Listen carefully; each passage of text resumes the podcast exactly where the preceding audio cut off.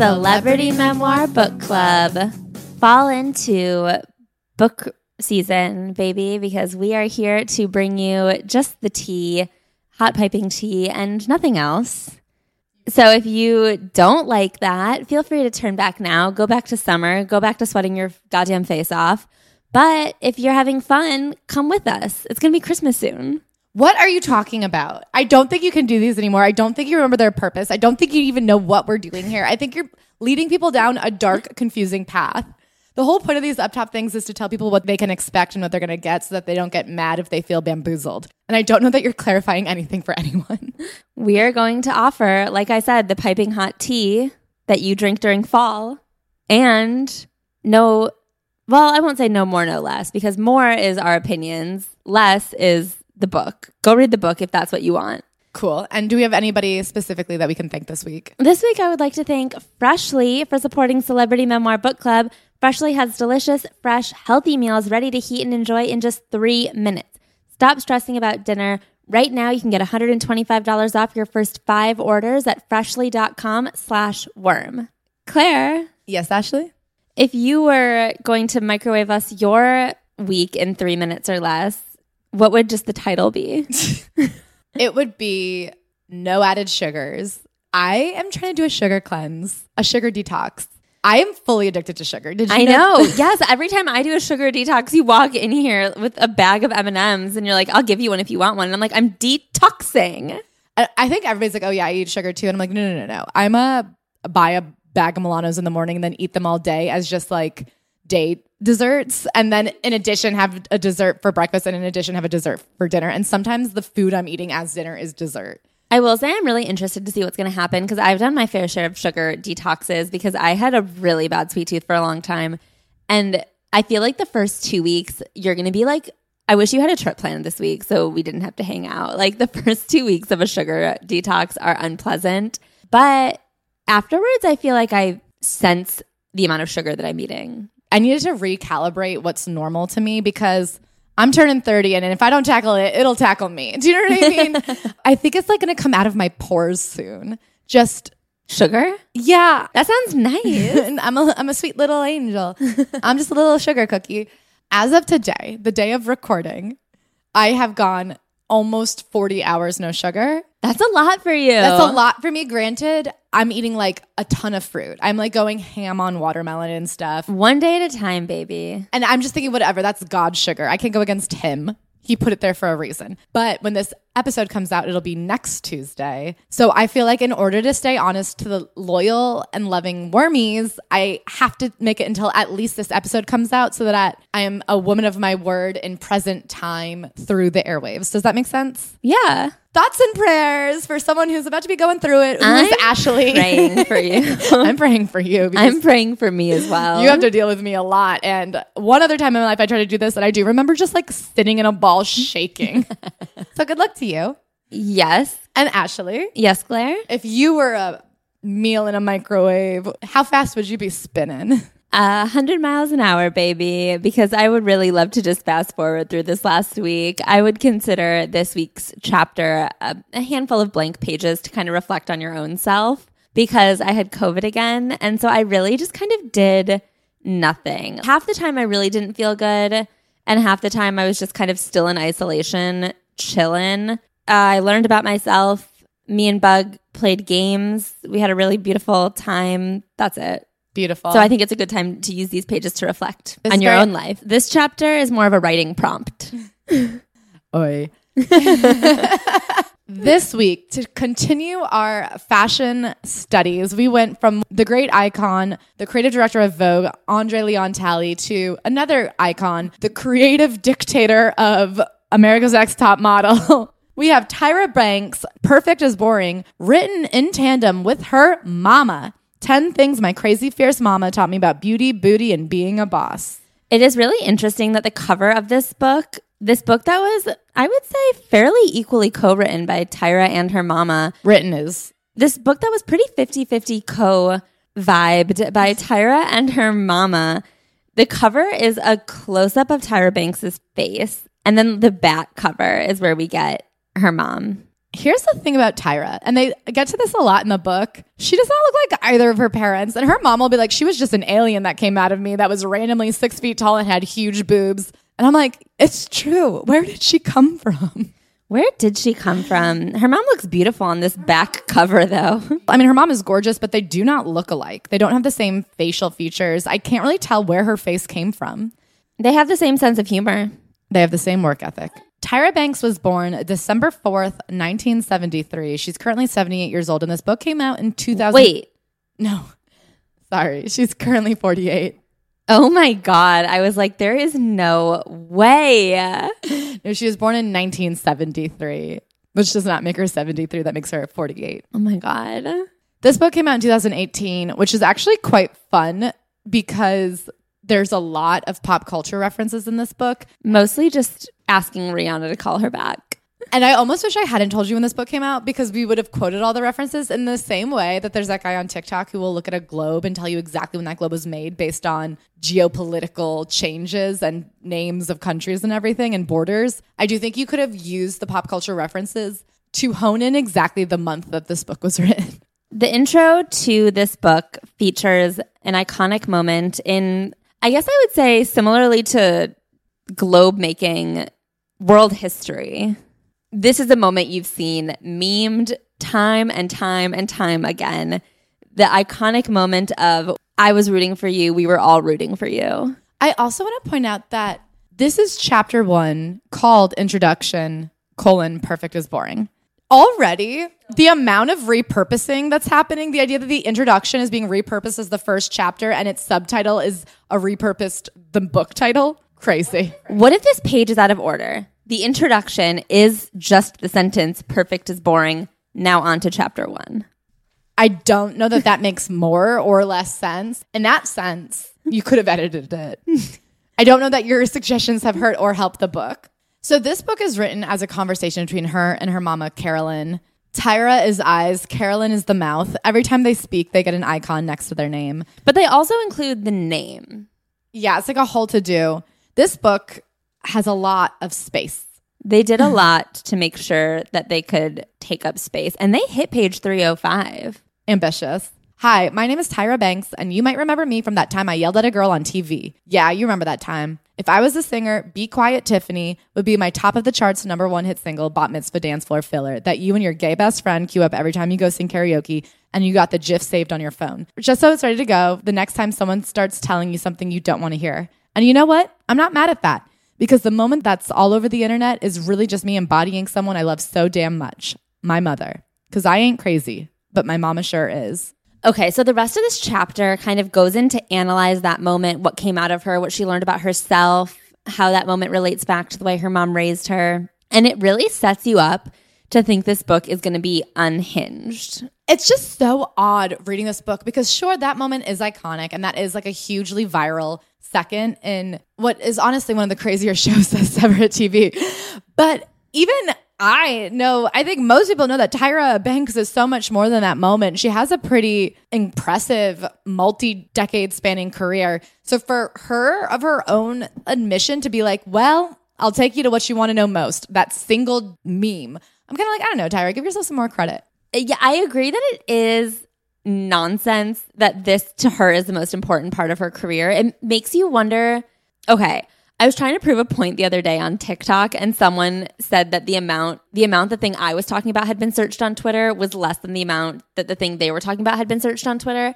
And I wonder if that's how she was like judging the importance of her life by like literal search mentions. I kind of think she is. I think she's a marketing genius. She has an ability to turn any second of her life into a catchphrase. She's down to capitalize on anything. And I do think she lives by the there is no bad press. I mean, she's had a lot of viral moments. The fact that she felt she had to use this scenario to sort of launch into her life story is interesting and unnecessary to me because, first of all, when you read this, you're like, I don't really know if this is proving what you think it's proving.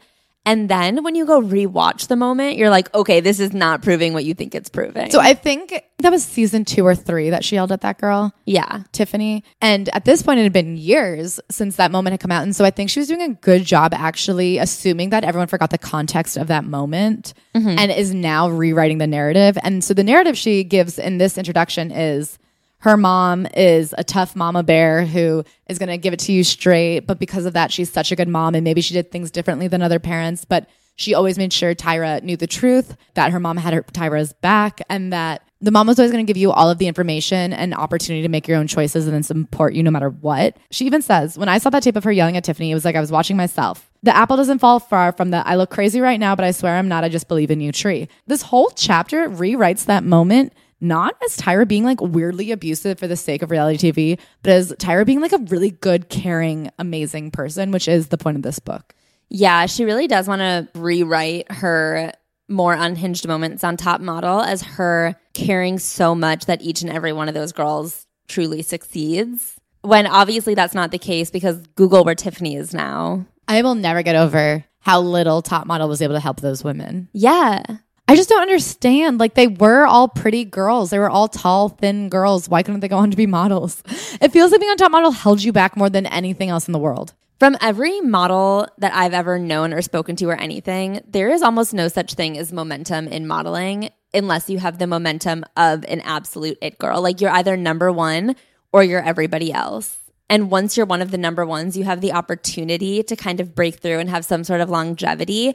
But being like the top girl of the season only opens the door for the potential of a career, and everyone else is just everyone else. So because Top Model didn't get them into the number one status, they were shocked at what it means to be everyone else. They literally leave the show and they're just another girl. You could win America's Next Top Model. You're still not number one. You're still just another girl entering the circuit for next season. And there's, as we've learned, not a lot of money in being everybody else.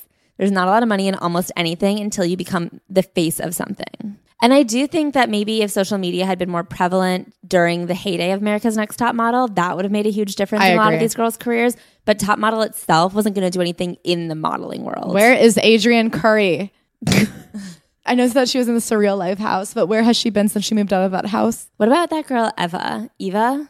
She was in it like two or three times. Some of the craziest bitches in the world ended up in America's Next Top Model.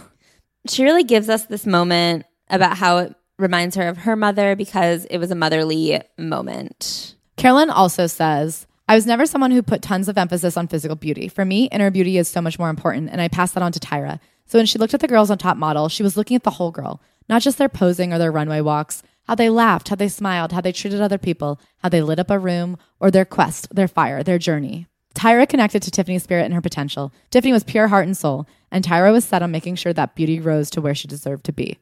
I just don't think that that's true. The funny thing about this book is you kind of agree with a lot of what they say.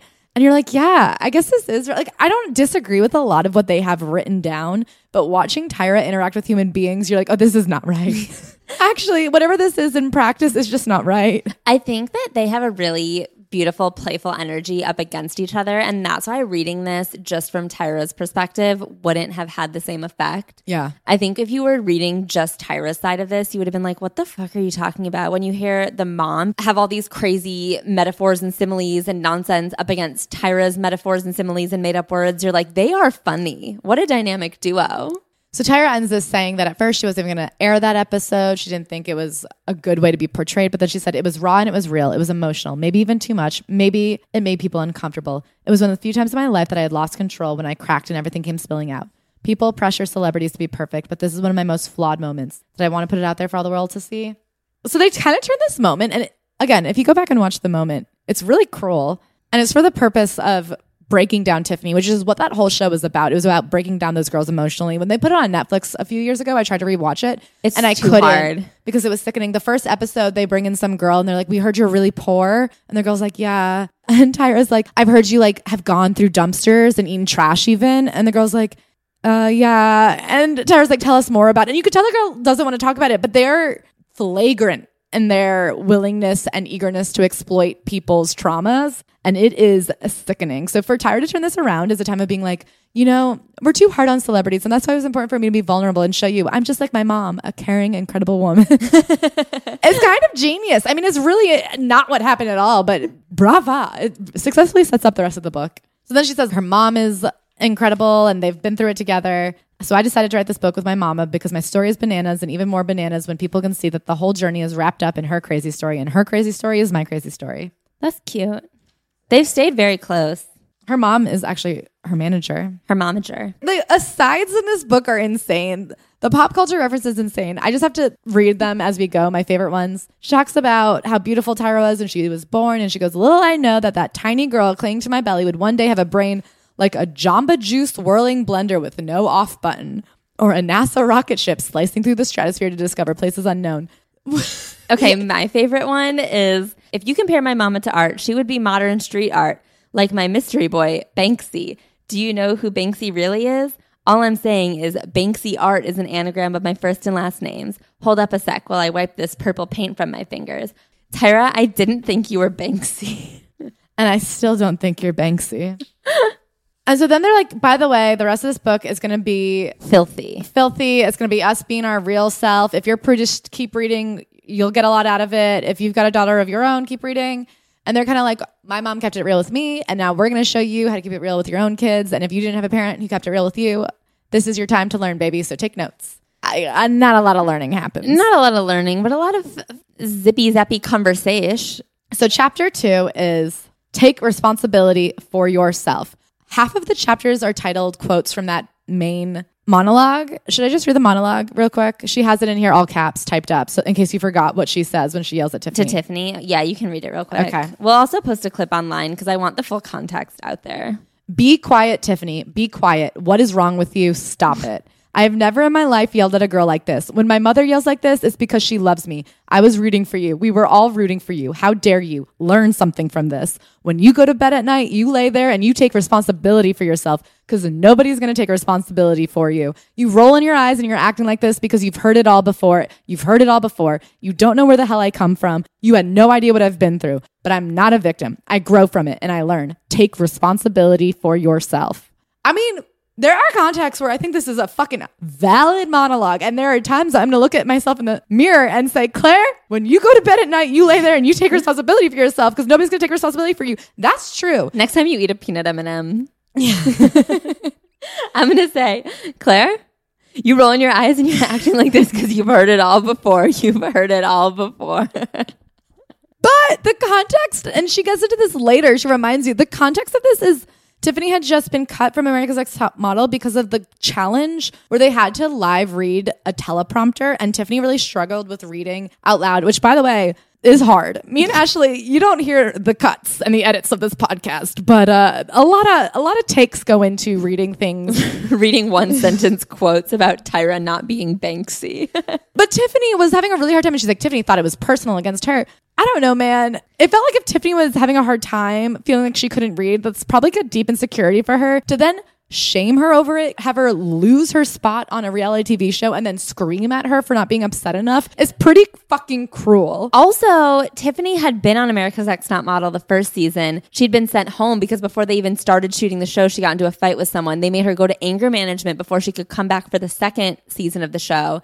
They let her come back for the second season of the show. And now Tyra is like, why aren't you reacting bigger to this? I don't know, Tyra, because you sent her to an anger management program that taught her to control her feelings. She's not screaming at you because she worked on herself. Damn, that was bad thinking for reality TV. Chapter two take responsibility for yourself, which in general, not bad advice, but in this moment, mean. This chapter is about when she becomes a high fashion model. So she starts her career. She's initially living in Los Angeles. She was born and raised in Los Angeles. She has an LA agent and she's mostly a catalog model. She has a very commercial look about her. And then there's a woman from a Paris agency that comes to scout some of the LA models and picks Tyra. And the agency is like, her? Okay. People laugh at me because I always say my greatest skill in life is I'm able to tell a pretty girl from a mile away. Because sometimes I'll be scrolling on Instagram and one of my mutuals will have like a pretty girl in the photo, and I'm like, that girl is really pretty. And then whenever I click on her profile, it's always a model. It's an off duty model, and I can scout them. and people always say, Claire, that's not impressive, the ability to look at a pretty girl and tell that she's pretty. But actually, as you'll see, a lot of people didn't know that Tyra Banks was pretty. And I could bet my bottom dollar that if I had seen her in the 90s, I would have said, that is a pretty girl. I'm sure of it. And a lot of fucking professionals whose jobs are to see a pretty girl, they couldn't do it. They didn't have what I have. You should have been a model scout. Honestly, I would have been damned good at it. Just walking around malls, figuring out Like a who is a pretty girl. I love a pretty girl. Ew. So when this Paris agent came to try and bring Tyra to Paris, they were like, all right, that doesn't really work because she's going to college next year. She was so excited. She was going to go to Loyola Marymount University. And she was going to study television and film. And when she asked her parents, what should I do? Well, mostly her mom, because she lived with her mom. Her mom said, the choice is yours and I'll support you, whatever you decide to do. She was really excited for college because she says, and I quote, I genuinely, truly, honestly, not just saying this for the benefit of all the grown-ups in the room, loved learning. And college was learning with an end game studying intensely what you were interested in so that you could prepare for a career that you hopefully loved. Oh. I have to say, for the most part, this book is pretty tame and it doesn't say anything crazy. We're about to get to the one fucking unanswered crazy story of this whole thing. Now, Tyra's daddy adores his baby girl, but did that mean he was going to support her no matter what she decided to do? Boy, oh boy, was I nervous. My dad was in Papa Heaven when he had flown me across the country to visit colleges. So, having to inform him that I was now Tyra, I'm just putting off college for one year to go to Paris to try to model internationally, Banks, wasn't easy. Yes, that was my legal name. So they took him out for a meal. They they get him all full of his favorite foods, and they say Tyra's going to defer college for a year, and he's like, "All right, go to town, baby." I was so happy, amazed, amazed, but happy. My dad totally understood that I had a rare opportunity in front of me, a chance to experience the other side of the world. And then they get in the car to drive home, and her dad at an intersection just gets out of the car and runs away. We needed to make a left hand turn to take dad back to his house. As Moss stopped at the intersection and in the middle of a four lane street with cars zooming around us everywhere, my dad threw open the passenger door and bolted out of my mom's Honda Accord. I have no idea where he went. He just disappeared into the night and he didn't talk to me for six months.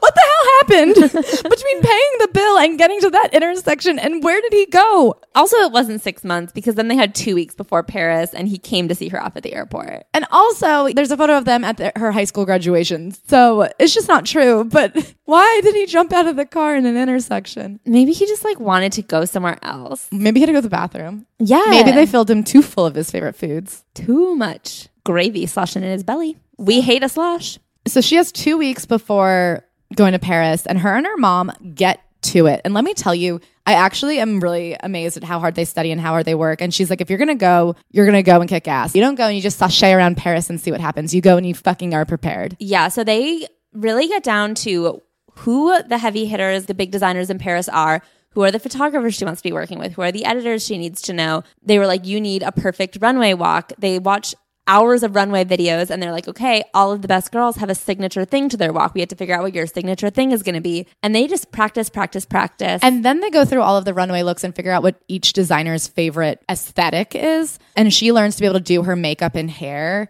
so that she can walk into each go see, making it so that they can imagine her as a model because she'll look the way they want her to look. Yeah, she realizes the clothes don't matter because you want to be in their clothes anyway, which she doesn't own. What she needs to do is have the makeup look that they find most beautiful. So she goes to Paris. She takes everything she's learned, everything they've practiced. She goes to tons of go sees. They send her on meetings with different designers before she's even allowed to settle into her apartment. Yeah, she goes straight from the airport to the office, and the office is like, well, you've got castings. And she books 25 shows her first season in Paris, which is unheard of, but they didn't tell her that. They were like, oh, 25, very standard. 25 fashion shows, magazine spreads up the yin yang. The agents at City Models let me know this was standard, no biggie. Carolyn goes, the agency told me 25 fashion shows and Tyra's success was phenomenal and that most girls were lucky to book three shows. She was doing so well that the agency started to get scared that her head was going to blow up like a hot air balloon, and they were calling me so much that I was starting to get in trouble at my job because the phone was ringing off the hook. So her mom is managing her, and Tyra is booking so many shows, but they don't want her to know that what she's doing is extraordinary because they think that she's really nice and they want her to stay nice. Tyra even booked the cover of two French magazines, one called 20 Ans, which is 17, and one called Jeune and Jolie, which is Young and Happy, which is like the French glamour. That was a shock for almost everybody because back in the United States, no one was talking about putting a new black girl on the cover of anything. God, if you guys could see these photos of her face, let me tell you, a beauty only I could have recognized. A beauty for you and all of Paris to take note of.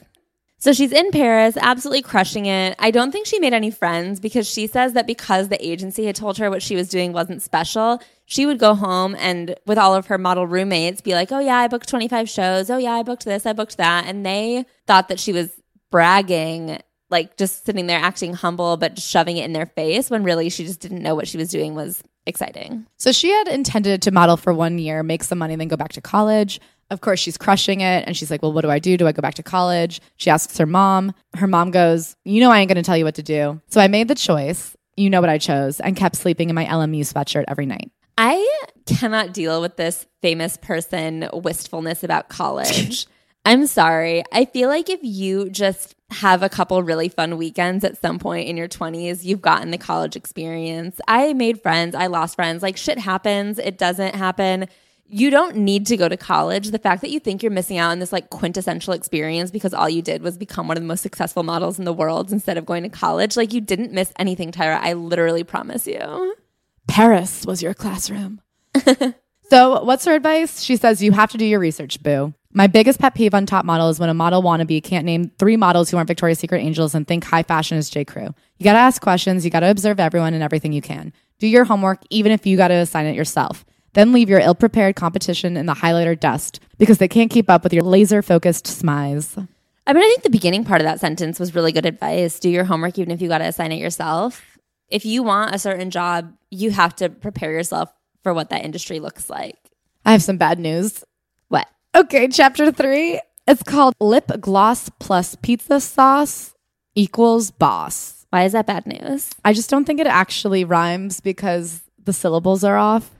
I love that saying. I think they could have thought about it for one more second. No, I actually love it. I think I'm gonna get it tattooed on my body. so Tyra flashes forward to doing the cover of Sports Illustrated with Valeria Mazza in South Africa. It was a huge deal to be on the cover of friggin' Sports Illustrated magazine. She was the first black woman on the cover. And then she did another test shoot for them.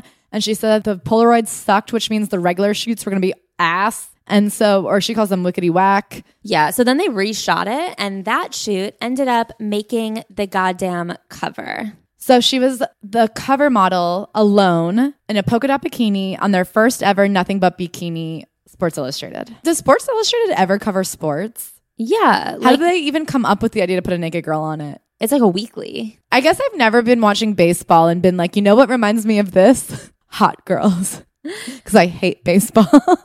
So they used to do the Sports Illustrated swimsuit section, and they decided to do a Sports Illustrated swimsuit issue, and Tyra made the cover. so she talks about going to the party that launches her issue, and her photo's huge, and she's so excited, and everyone's asking her questions. And all the journalists are saying, How does it feel to be on the cover of Sports Illustrated? And that that right there was when I lost it. I started crying on their camera and couldn't stop. In fact, I'm crying right now just thinking about it. I started telling them how I knew this moment was bigger than me, that I knew that there were little black girls who were going to see me on this cover and think that they were beautiful too. They were going to look at my photos and think that could be me someday. This was history making. Yeah, it was a big moment for me in my career, but it was bigger than that. It symbolized the beginning of a shift in thinking where black models were standing front and center in a mass Americana way after years of being crammed on the sexy girl next door sidelines. So then she talks about a woman who had been inspirational to her the way she hopes to be inspirational to young girls. Vanessa Williams.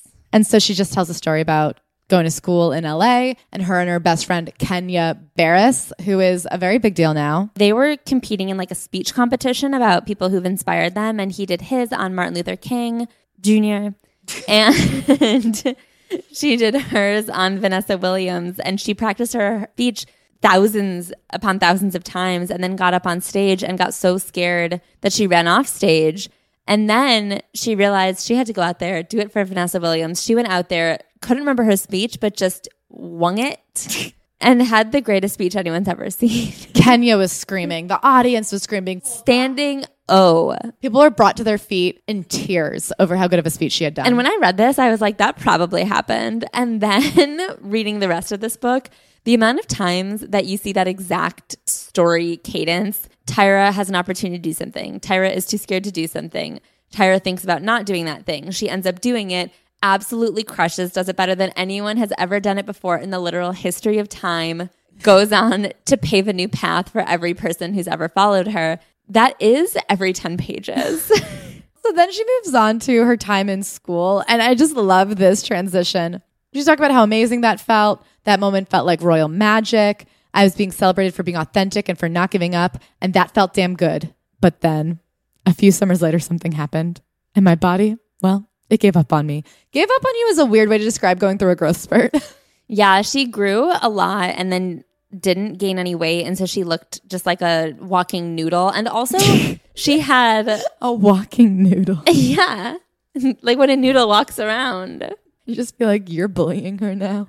So she was a noodle, and much like a noodle, her joints like didn't stick together, so her her hips were always dislocating when she walked. Listen, I had a painful, crazy growth spurt, and I didn't even become a model out of it. People were mean to her. People called her a skinny, ugly ass monster. She was crushed, beyond heartbroken. She got A's in everything except for gym, where she got a C because she didn't want to change it from the other kids. And it was just really hard because for two years of her life, she wasn't very beautiful. And there's never a more important two years in your life than being 11 and being 12. And nobody knew what was wrong with her. She had to keep going to the doctors, and they were like, Why is she so skinny? They thought she had a disorder. They thought she had Giant's disease. And they couldn't get to the bottom of what the fuck was wrong with her. They were giving her blood tests and everything. And then finally, a doctor just goes, Show me her dad as a kid. And they brought a photo of her dad as a kid. And it turns out he was a gangly ass noodle too. Noodle runs in the family. The N in DNA stands for noodles. That's true. Daddy Noodle Association. Your daddy's a noodle. It's a little too far now. Okay. I was gonna say sometimes you get someone's noodly arms, sometimes you get their noodle. That's brain. I'm pointing to my head, but either way, the noodle gets passed down. Oh, you get to keep going, but I can't keep going? You get to get your last noodle word? in? Fine, do another. No, I'm done. Okay. But I'm leaving mine in too. Okay. Go on our. Don't pit us against each other. Don't do it. There's enough noodles for everybody. Okay, fine. if you'd like us to try more noodle jokes, tweet at us. Hashtag. I think you could keep talking about noodles if there's more in the tank. Hashtag. Few more noodles in the bowl if anyone's down to grab them. That's what we'll respond to you to let you know you've been heard. A perfect activation campaign. Come to us for your branding needs. I hope we get the Girl Boss Town stamp of approval. Anyway, people bully Tyra. Tyra was bullying people. My brother and I were arch rivals, and he bullied the heck out of me at home. I still blame him for my elementary school mean streak. The whole I must be a bully to get my power back thing, but for some reason, when it came to my weight, he rallied around me. So she talks about this a few times. She talks about being like a mean kid because she her brother was so mean to her at home that she would then take that and go to the playground and see who she could be mean to to just feel better about herself. And I think that's very astute. Her and her mom obviously get along and go great together, but there's always that funny phrase that is your core wound. And she has this memory of one time a friend came to see her and said, Is Tyra home? And her mom said, Let me see if I can find her skinny butt. And she's like, Can you believe My mom made fun of my me too. own mother? I ran to my bathroom and locked myself in and cried and screamed. Anyway, so then she has a friend at school who's going to try modeling and she Wait, wants, no, you have to intro it the way she intros it. And then something crazy happened. something crazy on the first day of school in ninth grade. a girl comes up to her and she says, Aromada? And she's like, What is this girl talking about? What was that girl talking about? She's saying, Are you a model? But is it ever explained why she couldn't enunciate? I don't know. I think it's maybe Tyra's. Remember, she has like a Jamba Juice brain? I think she was hearing it slurred. She couldn't hear this woman over the blast off of the rocket ship. That was her noodle. Anyway, so this girl's like, Are you a model? And Tyra's like, Me? A model? I'm an ugly monster. And this girl's like, No, I'm trying to be a model. I want to go get some test shots done. And they keep on saying that Tyra's mom is a photographer. What she is, is a medical photographer at a hospital, but she still has access to cameras in dark rooms. So they go to Tyra's mom's work and she takes a bunch of test shots of them. And because this other girl feels like a natural in front of the camera and Tyra still feels a bit stiff, Tyra feels like her mom is mean to her and she leaves in a huff and doesn't allow her photo to be taken ever again. But ever again, I think means like four to six months. Her mom kept saying, Oh, you're doing great. You're doing great. Beautiful, gorgeous. And then with Tyra, she'd be like, You need to relax, loosen up.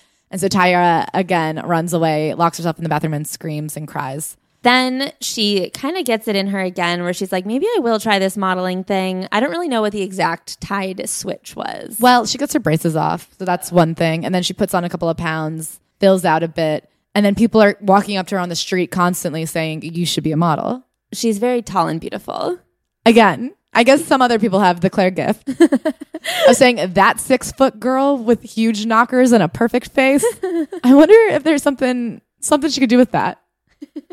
She does some more test shots with her mom. Her and her mom get really into it. They're just always driving around the city with a camera, taking photos whenever possible. Some are good. Some are some of the worst photos I've ever seen in my life. Yeah, but some are good. But some are so bad. But some are so, she's so pretty. Anyway, so then they go to a bunch of modeling agencies with this book of photos that they made, and a lot of them say no, which I guess they don't have the Claire gift. Tyra had made a list of the top 10 modeling agencies, so we start at the top. Everyone's telling her what's wrong with her. Your lips are too poochy, your feet are major flat, your eyes are too far apart, which is ironic because someone once made fun of me for having my eyes to be too close together. And it's like, well, where should the eyes be? There's only but so many inches on the face. That's so true. About my eyes being too close together? No, about where should they go? Tyra says, I always tell people just because you look like a model doesn't mean you got to be one. You can't just have the look, you have to have the strength and fortitude to fight rejection every single day. And I think that that is really good advice. I think just because you're beautiful doesn't mean that has to be your source of income. For a lot of girls, that first no is all it takes. They're done with modeling after that. And often, I don't blame them. More power to them, even, because they know themselves and know that this cutthroat business is not for them. Because the rejection you're going to face as a working model is 100 times worse than the rejection you will face just trying to get signed. Finally, she gets rejected by everybody except for LA Models, who says to her, just for runway work because you don't have the face for photos. Who is this idiot? There's like some other people within their agency who are very racist towards her, but she sticks it out. And her biggest breakthrough is she actually gets booked and shot for a 17 magazine editorial. And she brings it to her agency and she's so happy and excited. And she's like, see, I can be in a magazine. I am pretty enough. And the receptionist says, Black models don't have a chance in this industry. So I suggest you learn to type because next you'll be applying for my job. What a fucking bitch. I wish we had that girl's name. What a bitter little. I mean, she's probably dead still being a receptionist. She's probably Satan's receptionist now. So then she heads out to France. She's hugely successful for her first couple seasons there. And then she starts gaining a bit of weight, which, if you've seen photos of Tyra Banks in the 90s, That was her post weight gain. the Tyra Banks that we know and have seen mostly photographed is post weight gain Tyra Banks. I mean, but we know, like runway models, especially in Europe, they want them emaciated. I guess she had giant boobs now, and that was horrible for the people in Europe. And her mom, who was her manager, flew out there and said, The minute this biz doesn't feel good anymore, you get up and walk away. You can quit, and I will not be disappointed. You are not stuck here. You have a brain, a brilliant and creative one at that. So the minute you feel like you have to suffer to keep your paycheck coming in, you have my blessing. You can leave, and you should leave. Her mom says, I did not want Tyra to fall into the trap of thinking she had to live up to some silly idea of the perfect body. she says also because I had watched Tyra be so sad about her body as a preteen, and I wasn't going to go through that again in the opposite direction. And we already cried about being too skinny. We can't cry about not being skinny enough. So she's telling her mom, like, I'm just going to do it. I'm going to lose weight. I'm going to watch what I eat. And her mom says, No, we're going to order a pizza. And she's like, What the hell are you talking about? And her mom is like, We are going to order a pizza and we are going to think of every single person in the modeling industry and every single company that does campaigns that have quote unquote unconventional models. Or like a curvier girl. She said, Who likes your ass? so they start writing it down. I mean, Guess was doing all those tush campaigns. There's Victoria's, Secret, Sports Illustrated, Middle America is a category, Cindy Crawford, Claudia Schiffer. So they send the list to her agency and they say, figure out how we can work with these companies and we're done with high fashion. And she talks about how it was really hard to hang up the couture, but I do think that, that was the smartest thing because, like we said before, it's like one or the rest. And I think that if she had stayed on the runways doing couture, she would have been part of the rest. And her agency was like, You can't give up on couture, even though couture had given up on her. Yeah. And they were ready just to kick her the curb and say, Well, you had three years. Most people don't even get that. So give up. And she really plowed him down. The weirdest thing is that coming out of this conversation where her agency is essentially dropping her, they offer her mom the job of managing a different model. And they're like, hey, Tyra sucks, but you're great. You want to stick around? And she's like, no. Also, Tyra says at this point that she didn't know that models had eating disorders. She had eaten her whole life since the time she was trying to gain weight as a kid. She loves barbecue and pizzas. And she had no idea that anybody else suffered, which is kind of insightful to how disconnected she must have been from literally everyone around her. I know. I really do wonder if it's because in that first season she showed up being like, I booked everything that none of the other girls maybe ever talked to her again. Like, I just don't know how you can live at a model house and not be aware of eating disorders. I also don't know how you could live in a model house and not be aware of what actually is standard for models. It seems like you'd only have to say that one time and somebody would go, oh, that's actually really good. I guess she like didn't talk to anybody. She only communicates via Tyra mail, and that's actually always been true. So she ends up booking Victoria's Secret and she does a shoot with them. They have a hairstylist who's never worked with black hair before and just really destroys her. The shoot goes terribly. They send her home because she looks so bad they can't even shoot it. And she's just distraught because this was her dream. And she says she tries to not get hung up on certain clients or just one drop in the bucket. But she's like, this didn't feel like a drop in the bucket to me. This felt like my future. She was right. And she insists that her mom call back and try to get her another shoot with Victoria's Secret. And her mom's like, you got to fight this battle on your own. To which I say, you are her manager. That was a fair ask. But she ends up calling her agency and begs them to get her in with Victoria's Secret again. Somehow they do. She shoots. As we know, she became part of the first cast of Victoria's Secret Angels. She did her own hair and makeup. She came in with her own hair done. And when the woman did her makeup, she went to the bathroom and did it herself. And she becomes the first Victoria's Secret swimsuit edition cover girl, the original angel, the first black angel. I guess if you're the original angel and you're a black woman, then you're also the first black angel. That feels like redundant. Yeah, first black model with a Victoria's Secret contract, first black model to wear the Victoria's Secret fantasy bra, and the first black model to wear the Victoria's Secret fantasy bra twice. I don't know. Okay, so I will say, so then she jumps ahead to the Sports Illustrated 50 Years of the Swimsuit issue party where they have a whole award show and her cover is named the third best. And she goes up and makes a speech about what it meant to be up there as a black model that kind of paved the way for black girls to believe that they were beautiful and how she got friggin' slammed for people saying like it's not about race and she was like it literally was when i was doing it so it's And she tries to be pretty diplomatic. She's like, hey, maybe the ignorance is a good thing. Maybe the fact that people think it's not about race means we've come so far. But she's like, we haven't. So maybe read a book, learn something. read this book Learn something from this. and she says yeah there are still a lot of people who are heavily in control of the industry who don't book black people so think about that next time you want to call her swimsuit edition cover not important Here's a quote that I love from Carolyn. It's easy to say woe is me and go back to bed. It's comfortable and cozy in those flannel sheets where you just go to blame other people for everything that's gone wrong in your life. It is harder to get up and fight when life's drama stares you in the face. Did you hear what I said? Drama, not trauma.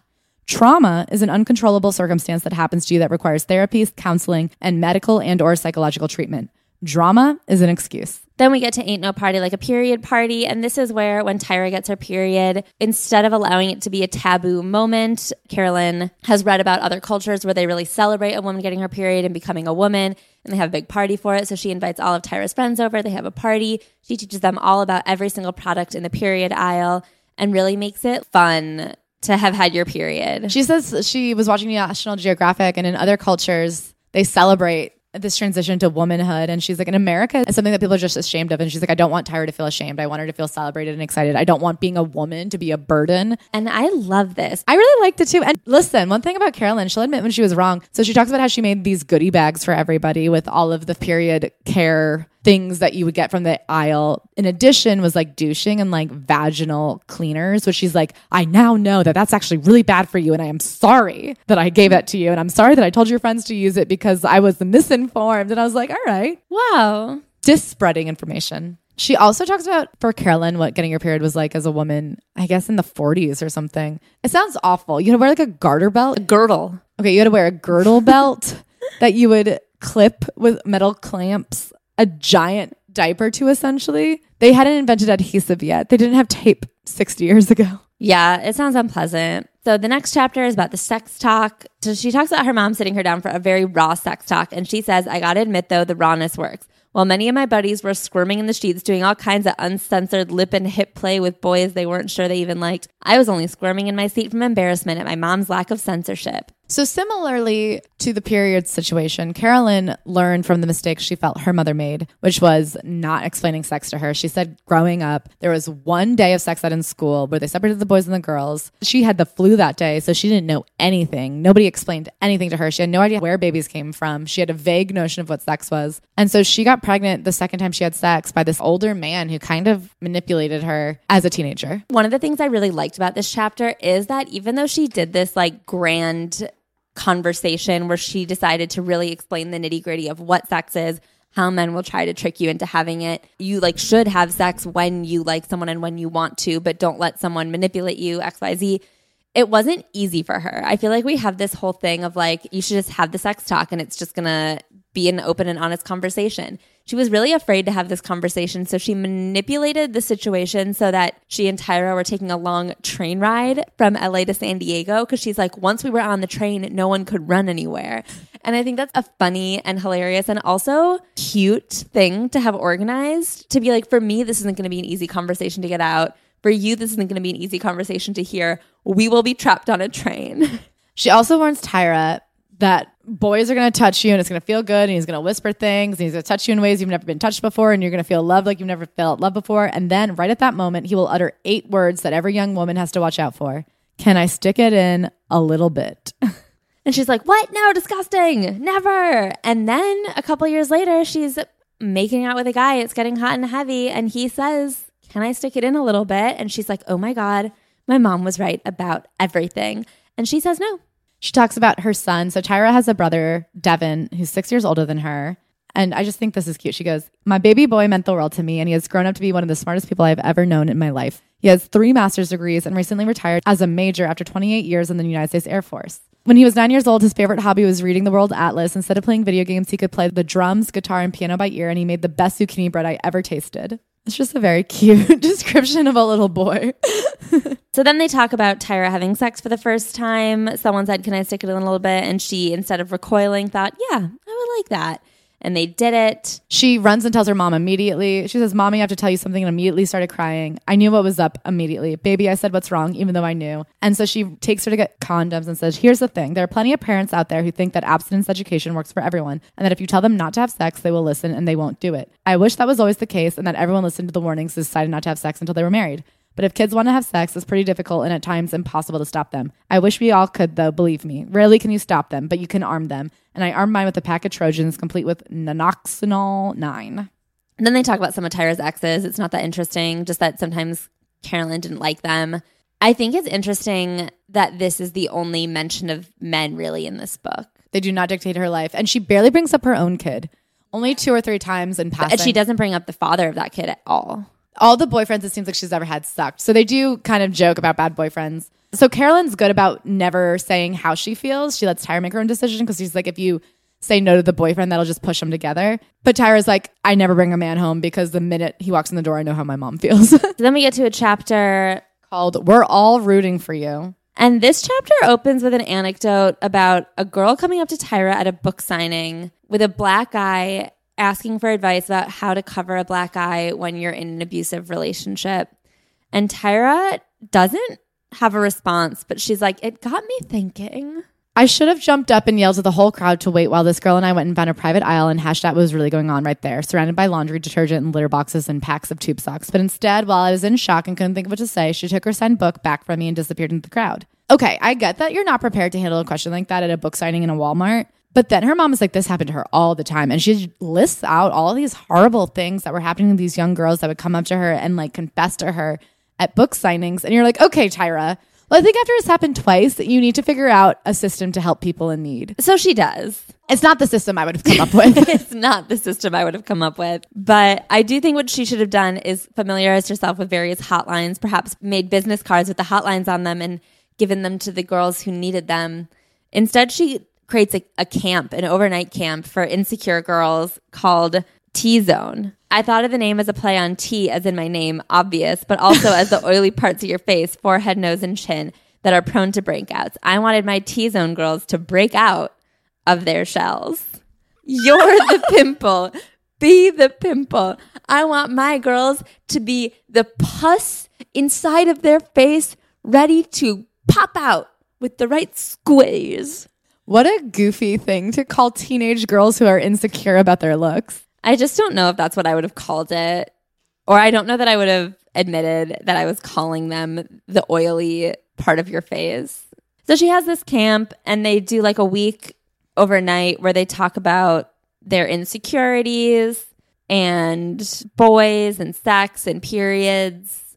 I guess I do actually think this is like a good idea. I just don't know that if that Tyra Banks was the one to execute it. I also just don't know that a supermodel is like the person that you want telling you it's okay to be a go. Yeah. I don't know that if I was a teenage girl being like, I'll never look like the girls in the posters, if that girl came out of the poster and was like, what if we went to camp and talked about it? I wouldn't feel better. Uh, not with you though.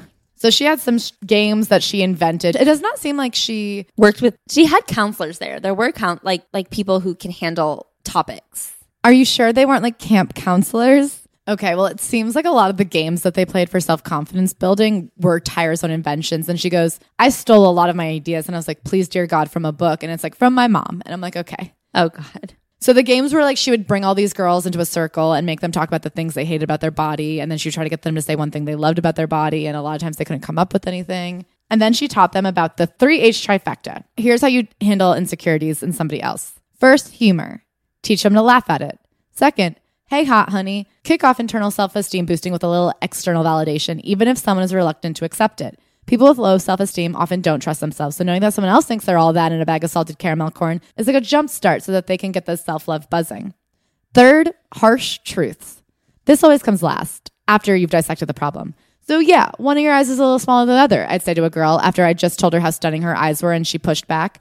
So what are you going to do about it? Is that something you can change? No, right? Well, I'm going to show you what to do about it. And child, it's called strategic eyeliner. Ever heard of that? No? Well, you're about to become a master of it.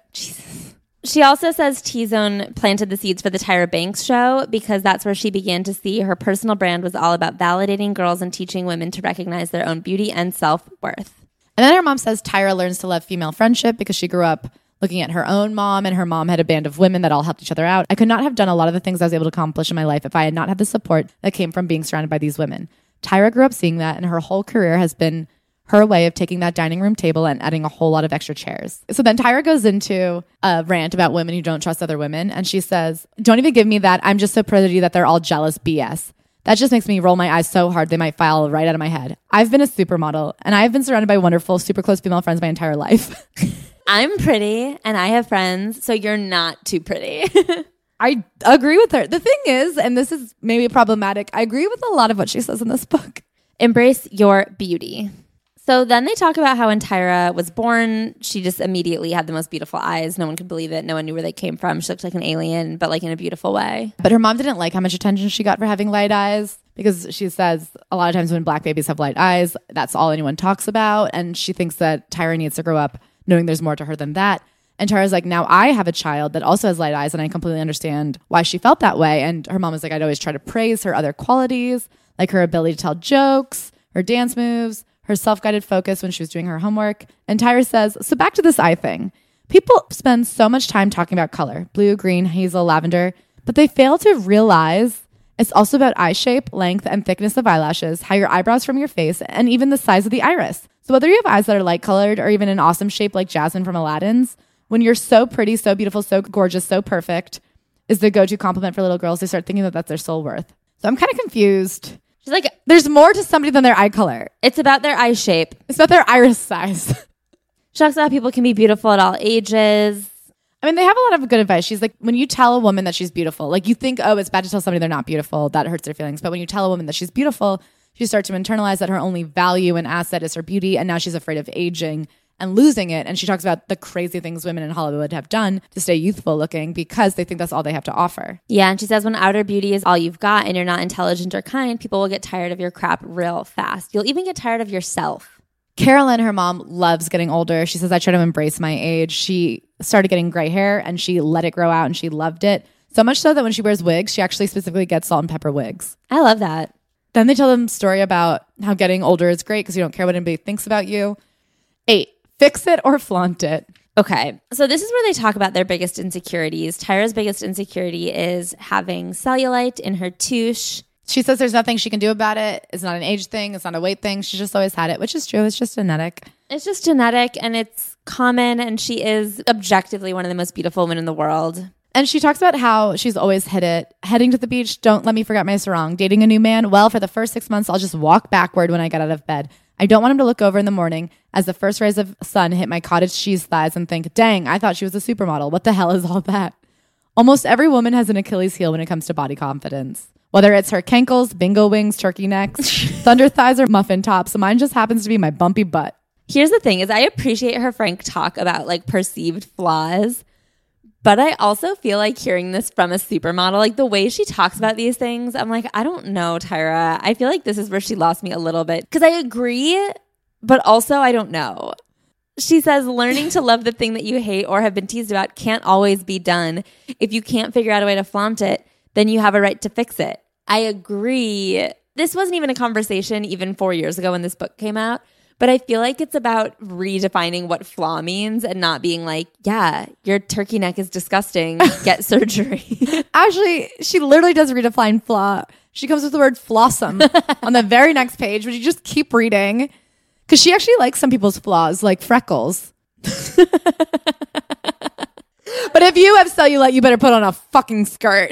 That's the thing is she does get so close. So I don't even begrudge her for it.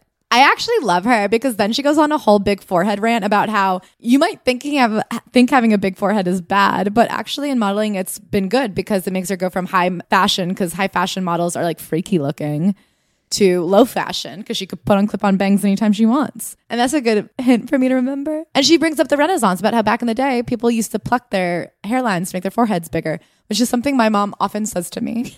She often says, Claire, in the Renaissance, this was considered the height of beauty. And I say, Mom, I don't want to be hot in the Renaissance. I want to be hot now. That's what I used to say about my paleness. People used to say people would have thought you might be very, very rich in the olden times. I don't want to be rich yesterday. I want to be rich tomorrow.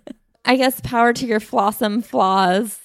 Oh, yeah. She goes on this rant that Claire loves about how natural beauty is overrated because no one even worked that hard for it. One of her things that she couldn't learn to love was her nose. But her nose, it's different than how you might hate your nose because when she was three, she fell down and it ruined her nose in a way that nobody's ever seen. And her nose also kept growing, which is unique to her and very freaky. And they were worried about it because everyone else's nose just famously stops growing. Yeah. So she got a nose job.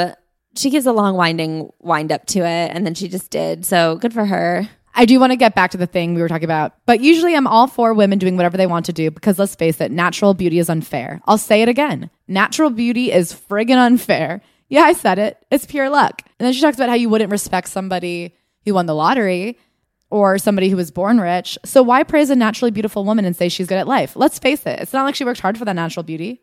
It's true. Kim Kardashian is the most beautiful woman. No, she was born beautiful. She just has a different beauty now than she did then. I don't really know where she's going. I, I, I can't explain it. I don't disagree with much of what she says. However, I don't ever know where she's going. So then she's like, look up a picture of me without makeup. I'm not even beautiful. And I'm like, yeah, you are, Tyra. like, literally, you are. Sorry. So then she talks about an article she read by Janet Mock called Being Pretty is a Privilege, but We Refuse to Acknowledge It. I smacked the table and yelled hallelujah when I read that. She damn near blew my mind because she was articulating so many thoughts I'd had over the years and blowing open a whole new conversation. These are the exactly the kinds of things we need to be talking about when we talk about beauty. I'm glad Tyra realizes it. And she says, especially because we tend to look down on women who try to make themselves more beautiful so that they can get a little bit of that same privilege and power. So I guess she's saying here it's not fair to make fun of women who get plastic surgery because they are participating in a patriarchal society where they are being held back if they don't do those things. But we should actually value them more than we value naturally beautiful people because it's not even fair to be born beautiful. I mean, I guess she really respects Kylie Jenner. Yeah. And then also, I don't know if she knows that she's naturally beautiful because then she has this thing where she's like, look at me without makeup. It's all fake. And I'm like, no, it's not. But then she ends with this. As more and more women embrace the beautification tools that are available to them, and those tools become easier and easier to use, it's not too inconceivable to think that soon we'll be rolling through the drive through to get some cheek implants with our iced blueberry decaf green tea mocha quinoa unicorn pegasus framboozles. I think we'll all see a big shift in the perception of beauty. Interesting, Tyra. I wonder what that shift is. She says everyone should be their floss self, but also don't get hung up on natural versus unnatural beauty because the end result is all the same. Your reflection should make you smize because you look just how you want to look. When it comes to beauty, it ain't where you're from, it's where you're at. I mean, that's the thing is I agree, but I also feel like it's weird to read a woman in her 40s being like, pretty people might have it easier. It's just nothing is cohesive. It's kind of like listening to you talk. It really starts somewhere and ends somewhere else. And I don't know how we got to that road. It's very topsy turvy, and I don't really know what her perspective is on it. I guess she doesn't know either. She's figuring it out. Like these are all really new concepts to her because now that she's older, she's experiencing beauty from a slightly older perspective. She's experiencing beauty from the perspective of it's more than just skin deep. It affects the entire culture. These are all very new concepts to her and she's her mind is jamba juicing a mile a minute. Here are some of her favorite flawsome beauty traits on a beautiful person like you freckles, frizzy hair, unibrows, bald head, a chip front tooth, different color eyes, eyes that are too far apart, very square heads, super round faces, tiny boobies, five heads, skin that is two or more different colors, being super tall, being super short, a crooked smile, a mole in the wrong place. She goes on to explain how some of these perceived flaws slash flawsome traits have inspired her tie overs, which are makeovers done by Tyra on America's Next Top Model, which is one of the things America's Next Top Model is most famous for. Some of her tie overs have been quite controversial. And she explains making one girl close her gap tooth while making another girl widen her gap tooth and how it has a lot to do with the business and making someone bookable because she calls herself a model mentor slash beauty crusader. And sometimes those things don't necessarily go hand in hand. And her beauty crusader self has to kind of fight her model mentor self to find the perfect balance of beauty. She says that being a model is about having a look that is edgy, weird, interesting, or unforgettable. There are no hard and fast rules for a tie over because I'm always looking at the individual and asking myself, what does she need to take her look and career to the next level? Modeling is a fluid and always changing industry, so each model has to take trends and timing into account when she's launching her career. You don't want to go in looking like everybody else, but you also don't want to go in with a look that's so off trend that you'll never get booked. True. But you know what's always fresh and on trend? Delicious dinners. If you're getting back into your normal routine after a crazy summer, the hustle and the bustle, the sunshine, the beaches, who the heck knows where you've been? Now it's time to get back to your regular schedule, and lunch and dinner are covered with Freshly. Right now, for a limited time, you can unlock exclusive end of summer savings with $125 off your first five orders. You'll get delicious, nutritious, prepared meals delivered right to your door, never frozen, ready to enjoy in just three minutes, no cooking. Every single pan in your house will remain spotless as can be because guess what? The cooking is non existent. Freshly fits into your lifestyle with plans tailored to every single dietary preference. Choose from their signature collection or try their gluten free, dairy free, plant based, carb smart, or calorie conscious menus. Always perfectly portioned, whether you're shopping for one or for the whole family. Having one less thing on your plate never tasted so good. Take advantage of Freshly's end of summer sale and score a special deal $125 off your first five orders at freshly.com slash worm when you order today. That's freshly.com slash worm, freshly.com slash worm for $125 off your first five orders. So basically, she explains that when she's torturing these women, it's because she wants to help them become models, and being a model isn't about being pretty. And she even says that to be a true high fashion model, you had to have cried at some point in high school because you were so freaking weird looking. You know, Tyra is very unconventional and odd, and it takes a specific eye like mine, To notice her beauty. She's not the kind of girl a boy would like. Let me tell you that. she also says that some a modeling agent comes up to her at a party and like gets mad at her because he says her open calls are overrun because of your show. Now everybody in America thinks they can be a model, and she's like, "I'm so proud to hear that everybody thinks that they're beautiful." I don't Tyra. know. I don't know if everyone should think that they should be a model. This chapter just whines and whines and whines. I really do think she had a 10 chapter book, and she's like, one of these chapters will be about beauty and makeovers and self esteem and plastic surgery. And then it turned out that that was like 90% of the pages. So the last section of this chapter is about a conversation she has with Cindy Crawford, where Cindy Crawford refers to herself when she's all made up as the thing, which I actually find quite interesting. And she's like, I'm a person. And then after I've been hair, makeup, glammed, retouched, shot, styled, I am the thing. And the thing is the product I offer people and it's separate from who I am as a person. And Tyra's like, yeah, that's how I feel. When I'm an entrepreneur, when I'm a mom, when I'm walking down the street while I'm grocery shopping, I'm Tyra. But when I'm on set, I'm the thing. And that is a different entity than who I am as a human. I just think in a world where more and more people are becoming content creators and more and more people's selves are becoming their livelihood and the product, that is a very interesting divide to make. And Yeah. I actually was very interested to hear how Cindy Crawford maintains her personhood. She also says, as a woman, you have options A and B. Option A is to be completely natural, standing there in nothing but a pair of granny panties without even a touch of mascara, no retouching, and bad posture. Some women who see that start sweating in their Spanx and doubting, thinking maybe they're just fake, superficial chicks after all. Option B is the red carpet and the glossy spreads of fashion magazines full of women who are 5'10, 110 pounds. Social media, where all the stars of the gram are edited until they're just one blur away from turning into an anime character. So those are your two options. You can be in granny panties or you can be on a red carpet. We all know this to be true. Yeah. That's something that we've all taken for granted. You could be the ugliest bitch, just living in a cave, no toothbrush, or you could be Nicole Kidman. Claire, Yeah. is there an option C? Actually, Tyra recently came up with one and she's here to advocate for it. Option C You do you. Oh, I love me some makeup because I believe it's the great beauty equalizer. It's leveling the playing field one cosmetics bag at a time. Want cheekbones? Honey, paint them on. Want fierce eyebrows? A little pencil here, a little brow groomer there, and boom. As much as I want to tell women to be confident in who they are, I also want them to know that there's no shame in a little contour here and a little tuck there. A tuck and a contour are different. I agree. okay, so they're talking about the beauty bus, right? And Carolyn says, after years of crying herself to sleep over her reflection, when the bus stopped for Tyra, she hopped on. But before she took her front row seat, she held the door open for millions of other girls to get on the bus, and she's still holding it. I bet her arms hurt, but it's worth it. And I just want to wonder. I guess I wonder how much of the beauty industry Tyra changed. She is so mean to people on TV. I have personally watched her make a lot of women cry about how they look. Me too.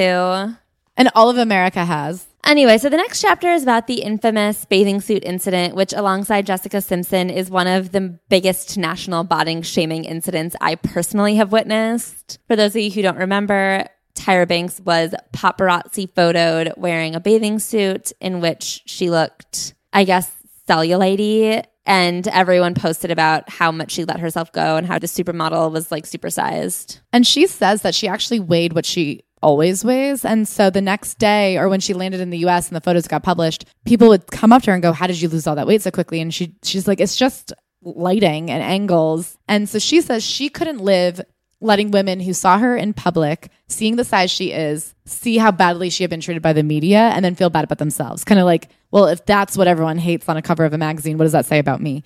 I mean, someone turned to her at the grocery store. I don't know if we believe this story happened, but someone turned to her crying and said, If they're calling you fat, what am I? So she decides to address it on her talk show.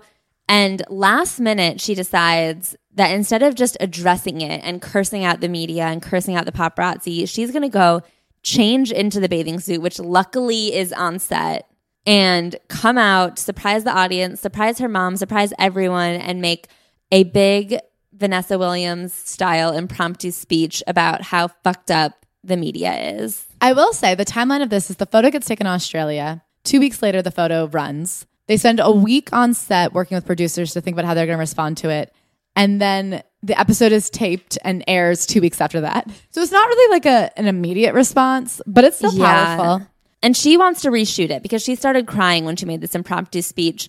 But the producer says, No, watch this. It's real. It's raw. It's perfect. She says, I realized it had the impact it had because it was a real moment. At the time I taped it, I thought real meant polished, a do over, perfection. But if I had delivered that speech how I wanted to, cool and calculated, and yeah, 100% strong, like I wasn't bothered one bit by people calling me fat, it would not have resonated the powerful way it did. I guess this to me is like a more important, raw reality moment. The second one we've seen in this book so far. But also, I kind of want to point it back to the Sports Illustrated swimsuit moment where she says, you know, years later, people looking back on that cover don't realize why it was important. I've actually seen people talking about Tyra Banks coming back out in this bathing suit. I don't think it was necessarily received quite in the way she thinks it was received. And it definitely hasn't aged that well to say, like, people are calling me fat, look at me in a bathing suit. I'm actually not. But I do feel like in that moment, this was powerful. And I do think that people have forgotten that instead of being like a spokesperson for all women, she is literally just a woman being nationally body shamed. I agree. And I'd also just like to take a moment to talk about Carolyn, who at this moment I think was living her best life. she says, I was sitting in my living room in front of the TV, sipping on my daily can of ginger ale when Tyra strutted onto the set of her talk show sporting the same bathing suit that was plastered on the cover of every gossip magazine around the world. I can't even imagine how cool that is. Every day you get to go home and watch your daughter's amazing TV show while you drink your daily ginger ale. I love ginger ginger ale. ale. I I don't know if you guys know this about me, but in my household, ginger ale was like a real prize. It was a big deal to get a ginger ale, and the idea of having one every day while you get to watch your daughter on TV. Of course, she had told me that she was going to address the paparazzi's blatant attempt at public humiliation, but not dressed like that. With every sip, I grew more and more proud. She was still sipping. I'm not necessarily maternal, and I don't know that I fantasize about the future a lot, but I did have this momentary feeling of, wow, if in 50 years I could be sitting in my living room being proud of my daughter, living her dream, clapping back at the haters, drinking a ginger ale. I really beautiful. Just like the ginger ale she was sipping on the, bu- I feel full of bumbles, bubbles and light. so that, that one really got me. Tyra talks about how when she is looking a little bit thicker, it's because she's happy, she's celebrating, she's eating whatever she wants. When she's thinner, it's because someone's told her that for her health, she needs to eat healthier. She also talks about how she tries to make her mom eat healthier, and her mom is like, nah, I don't want to. I believe in those words that I said on my talk show just as much today as I did when I first said them, more than 10 years ago. But just in case you weren't there back then to experience the moment, and even if you were, I've brought it to you here. I love my mama. She has helped me be a strong woman so I can overcome these kinds of attacks. But if I had lower self esteem, she said through tears, I would probably be starving myself right now. But that's exactly what is happening to other women all over this country. So I have something to say to all of you that have something nasty to say about me or other women who are built like me. Women whose names you know, women whose names you don't, women who've been picked on, women whose husbands have put them down, women at work or girls in school. I have one thing to say to you kiss my fat ass. Lesson number 10, or chapter number 10 learn something from this. This is the final chapter. And just like we began, I don't really know why we are talking about this.